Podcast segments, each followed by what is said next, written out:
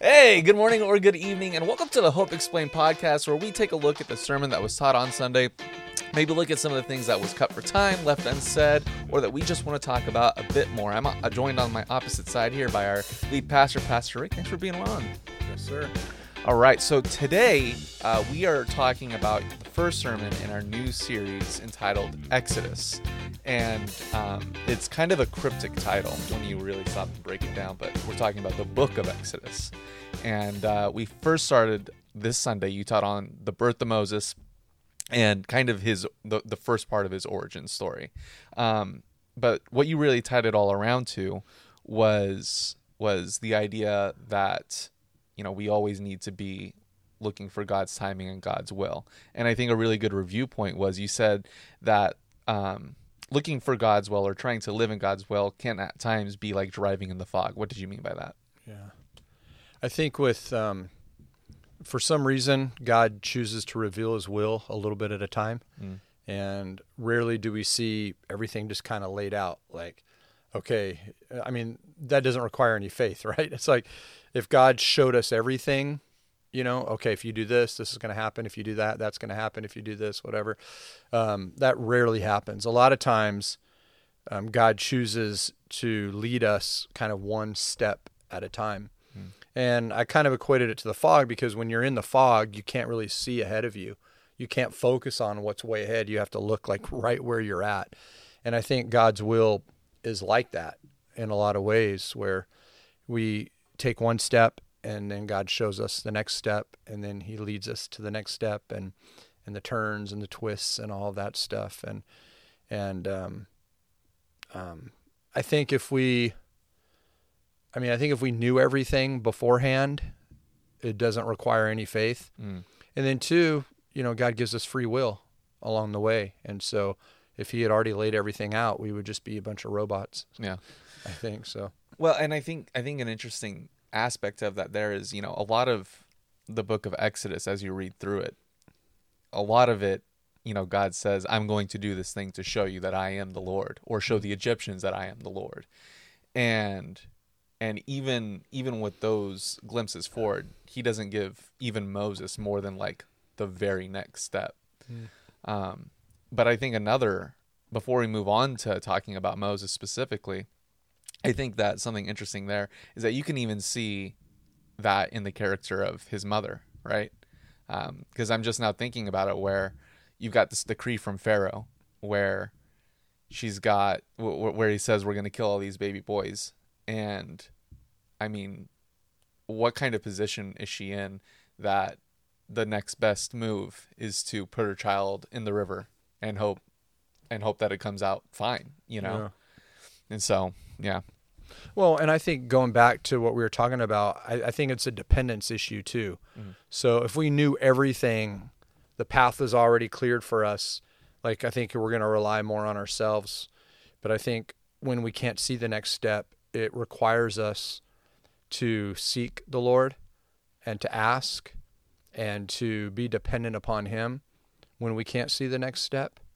Um, and I think that I think that's a big and really with the whole children of Israel, there was a major dependence issue. Even with Moses, there was a significant issue of depending on myself versus depending upon God. Mm. And I think there's things that God, the way He chooses to reveal the next steps in His will, I think it keeps us dependent upon Him. That's the whole goal. Like we're to be dependent on the Lord, mm. um, lean not on our own understanding, you know, and so we acknowledge Him in all our ways, and He'll direct our paths. So I, I, I think being dependent upon him is the real issue, hmm. and that we see a struggle with with Moses and the children of Israel. Do you think that because, like you said, there's there's those issues there with the children of Israel and how they react to not only God's direction that's being handed down, but how they also react to Moses. Mm-hmm. Um, do you think that it's in large part because of their time in Israel um, that they've kind of lost their identity? In in God because they spend however long in this foreign land. Do you think that that that's an element of it?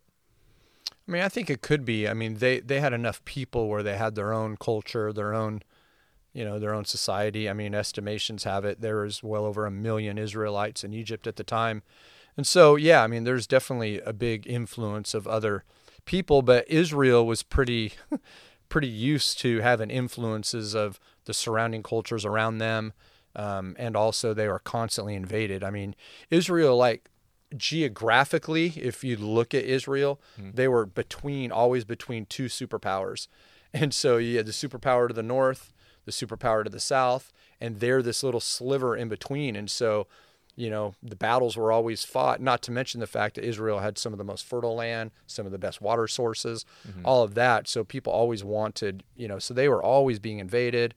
And, uh, you know, so I think they were used to it, having a lot of competing cultures and beliefs, systems, and, and all of that. And it was a battle for them. I mean, we see it through the journey we'll see over the next, you know, month or two where they, they went back to their old ways a lot and, and allowed, themselves too many times to blend into culture instead of being different, which is why God had a lot of the dietary laws, circumcision, all of the things he wanted his people to be set apart, to be different than the surrounding cultures, and they didn't always do that. Mm. And there's an there's also so there's the there, there's the catch though when we look at trying to figure out God's will and God's God's plan and God's timing more mm. specifically, um, because I think that you know, if you took the time equation out of it and all you had to do was just always take that next step, that's not as bad as saying, okay, now you have to wait to take the next step, right? And that's kind of what happens with Moses. Moses gets that impatience. And you talked about the importance of not stepping in front of God. Do you want to talk about that for a second? Yeah, I mean, I you know, Moses had a burning desire to help his people. Mm-hmm. I mean, he I'm sure he felt a little guilty being an Israelite, but being raised like an Egyptian and having a lot of the luxuries and having the freedom. His people were enslaved and he was free. He, you know, he grew up in the palace. And so I'm sure, sure he felt guilty because of that. But also, you know, God saved him for a reason. And so that desire, and I talked about this Sunday, that desire, that passion for social justice, that that that um, burning desire he had to help his people, like that that's from God. I mean, God would later use that, you know, to to you know for Moses end up you know helping de- deliver the people, but but you know God put all that in him. But yeah, Moses did get ahead of God. Obviously, he took matters into his own hands, and and I think you know we do that a lot where we just you know we we think God should be quicker than he should be, or um, that I deserve this, or that God isn't listening, and we step in front of God. And Moses did, and it cost him greatly. I mean, it, it cost him, and it cost his people. Yeah. Well, a random question I, I just thought of was, you know, he he kills the Egyptian, and and he flees and he goes to Midian, right? Um, was was the group of people there um, Hebrews as well, or were were they a completely different heritage? No, well, they thought he was an Egyptian. Okay. The the daughters of the priests there. So this is would be like Arabia now. So it was uh, the Arabian desert is where he went southeast. Mm-hmm. And so um, they thought he was no, they would have been a different a different Middle Eastern group. Got it. Because um, there was the priest there that had seven da- daughters. They said this Egyptian helped us because you know they would have thought he because he probably dressed like an Egyptian. He, you know, walked like, you know. okay. So he would have had all of that because that's how he was raised. He was raised as an Egyptian. Hmm. Um, but yeah, this was a different group of people. He went off into the Arabian desert, you know, three to four hundred miles away to flee, yeah. flee out of Egypt. Yeah. So and so uh, and so it's kind of interesting because at no point before, at no point before he's called by God to to deliver Israel out, uh, he's he he really doesn't have that much time spent with his own people. He he was raised in the palace and then he lived so long outside. I just find that interesting. And, and the part that I find interesting about that was you you talked about the you know what if he was patient enough. Hmm. Um, you know how how different that might have been. How how might he have exited the palace? And I mean, uh, there's a billion different hypotheticals you could think. Well, of. I mean, isn't isn't it the, that the same way with us where you know, we know that God knows better. Mm-hmm. And we know that God sees things that we don't see and understands things that we don't understand. Just like a little kid with a parent, some of the parents' rules seem stupid mm. until you get of age and you're like, oh, okay, that makes sense. I understand why they're doing that, especially when you have your own kids. But you know, Moses was you know 40 years he had seen his people Mm. oppressed, and 40 years he had seen his people beaten and mistreated, and and um, you know I do think he had a sort of survivor's guilt. Um, but you know, obviously God saved him for a reason. But um, I mean that, that that would be hard. I mean, could could you imagine like if your if your people were being enslaved and beaten and all of that, and you're you know you're an Israelite, Yeah. and yet you don't have to suffer the same struggles that they have, and you know, and I'm sure the people saw him too, and they're like, That's got to be an element of, of their initial resistance. Yeah, and I think that's part of the reason why he did what he did. You know, he goes down and he kills the guy. He kind of wants to show his people, "Hey, I do love you. Mm-hmm. I am an Israelite. I am one of you. Even though I live here, I'm one of you." So he's kind of wanting to prove to his people that he does care about them, that he that he is a true Israel. He had an identity crisis. There's no doubt. That would have been hard being one one group of people and being raised as something completely different than what you're born and especially when those people are are you know slaves and oppressed. And and I'm sure he heard all kinds of stuff growing up as a kid. And when he walks around you know he's got all the Egyptian attire on and they're like you know don't you love your people? Like who do you think you are? You know why are why are you different? Why are you live in the palace and we're slaves? And uh, so I'm sure there was a lot of that. And I think that led up I mean I think that led into what Moses did. Yeah. Well, and taking that example of Moses, then at this point, where you know everything is always easy to understand in hindsight. Uh, uh, uh, hindsight is twenty twenty, and it's easy to look at him and go, "Wow, you you really made the wrong call on that one." But you know, ex- uh, taking that example and going, all right, how are we supposed to to be patient? How are we supposed to know when is the right call? I, I think a good question off the back of the sermon would be, um, you know, w- what are some real ways that that you have have divined, you know, God's timing or God's will or what He wanted you to do in the moment? yeah so I mean I don't think it's the same answer every time Sure. but I think um, one thing I do know is that doing the wrong thing is never the right thing. And so um, Moses could have thought, okay, it's I want to start to deliver my people now. I'm not going to wait on God.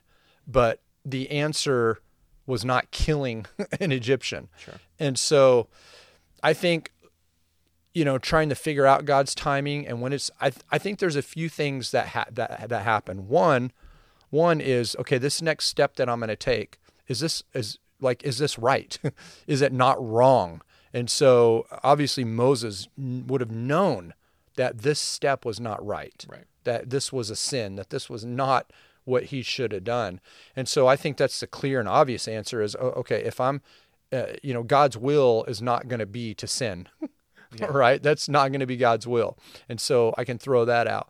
But also too, I think um I think um that inner that inner peace that we have too sometimes with making a decision like should I take this job?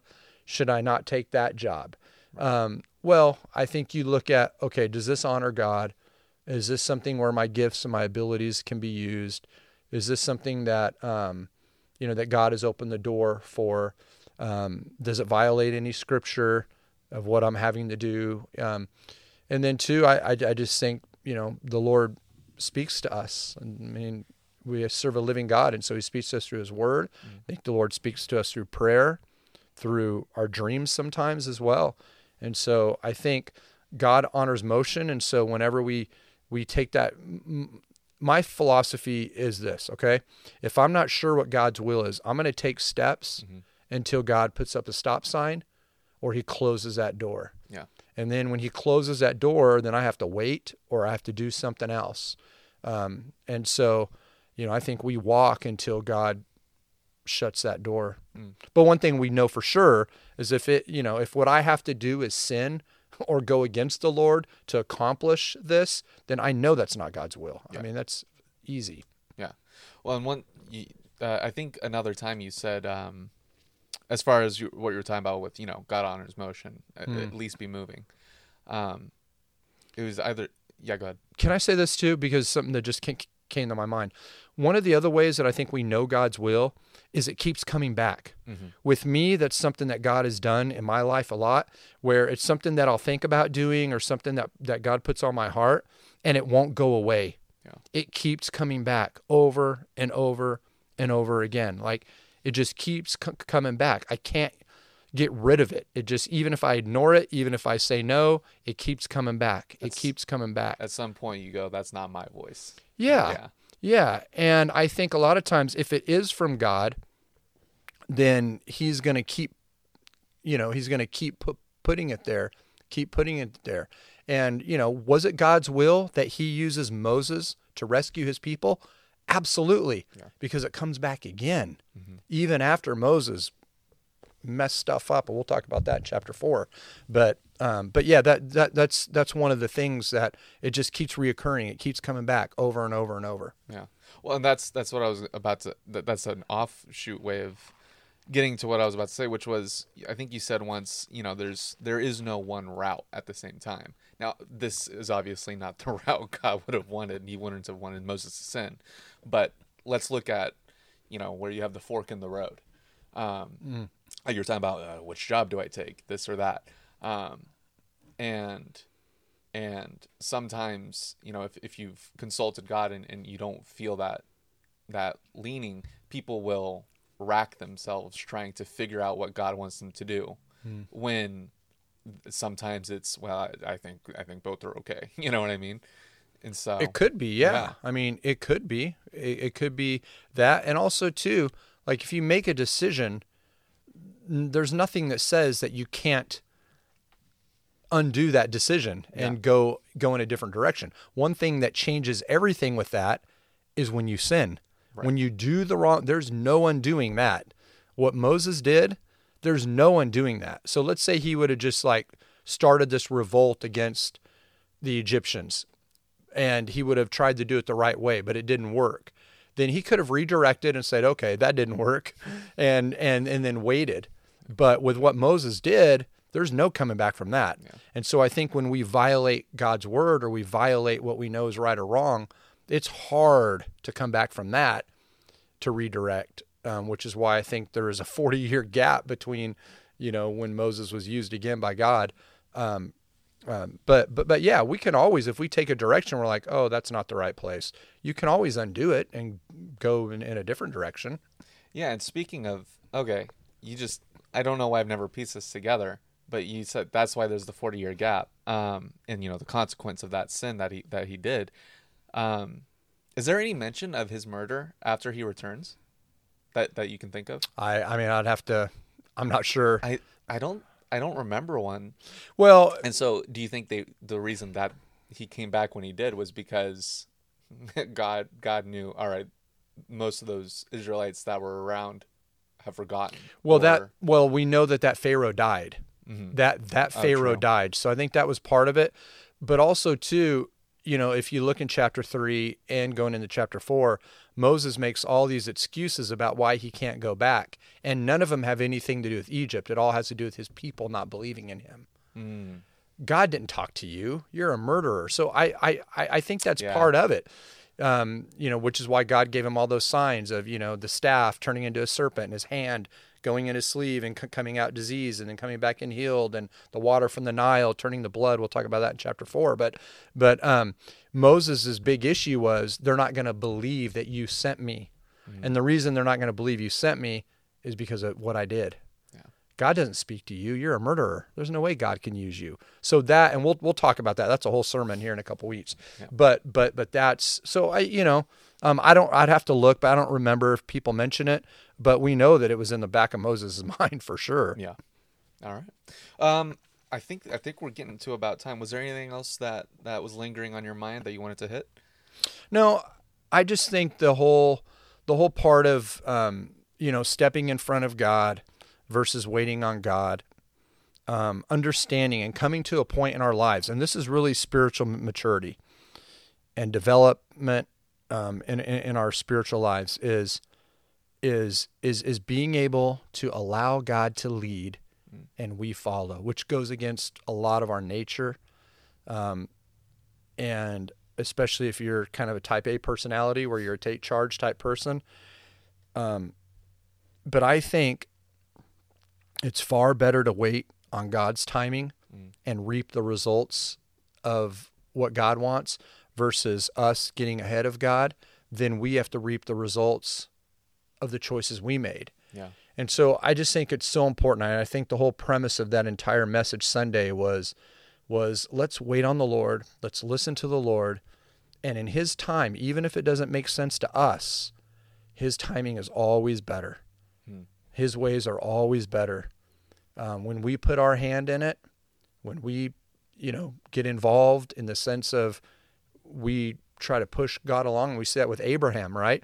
Oh, you're waiting way too long to give us a kid. Let me take matters into my own hands, and I'm gonna, you know, that split an entire nation because Abraham took Yeah. took matters into his own hands. We see it time after time in the Bible um, of examples of that. And so I, I think, you know, for us, I think to end with this would be good is is that even if it doesn't seem like it's, you know, even even if it seems like it's taken too long, even if it seems like God is not listening, or that God doesn't care, God does, Mm. and we just have to be patient enough to wait on Him. And when He says go, go. Well, I have an ending anecdote that you kind of described, um, and that was you know after after I graduated from college, because my last two years of college I did film and communications, and I was convinced I was going to go to Hollywood. Um, Which, by the way, that bumper for Exodus is like Hollywood material, man. Thank You you. did that. You did great on that. thanks. And so, uh, uh, but after that, you know, I was convinced I was going to go to Hollywood. I had already done um, a couple uh, a couple years of uh, video contracting and an internship and stuff, and and so my resume was pretty built out, you know, and as as far as like trying to get into the entry level, and I applied to hundreds of stuff uh, years ago, and uh, like basic PA stuff, uh, production assistant stuff, and never heard back on any of it. And um, and I think that was just a really blisteringly clear way of God Mm. telling me, yeah, this isn't what you got. You know what I mean? Mm.